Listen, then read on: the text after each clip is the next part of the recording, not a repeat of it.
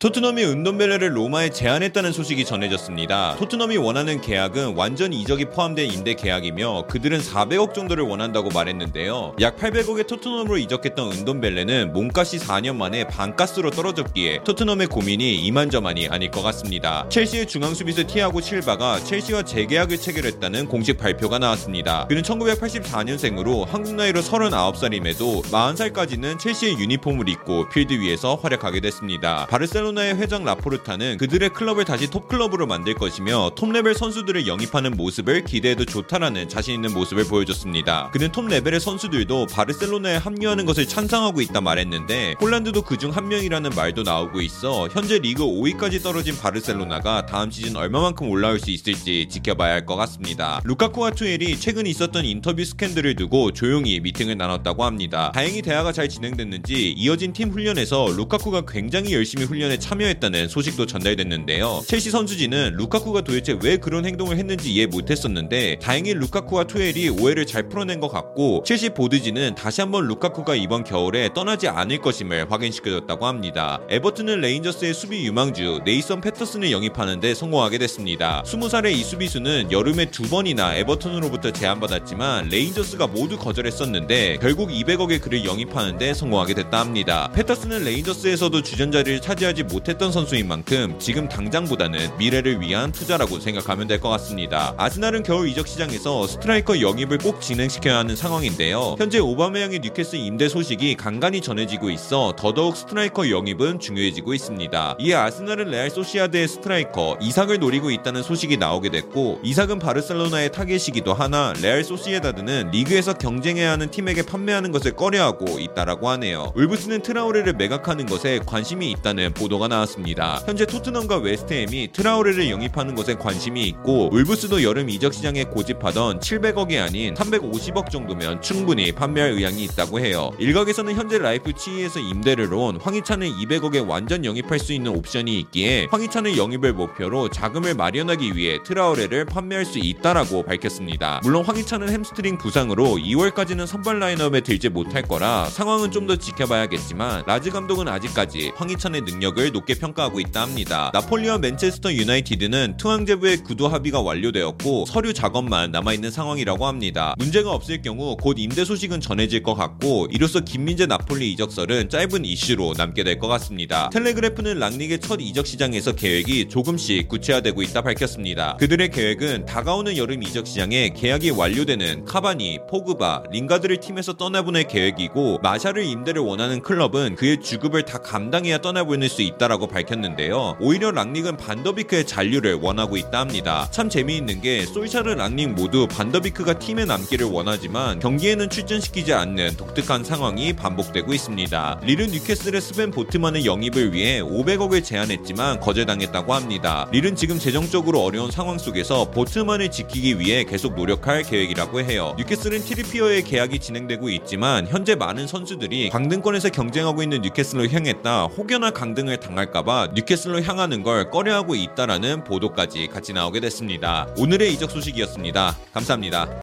끝!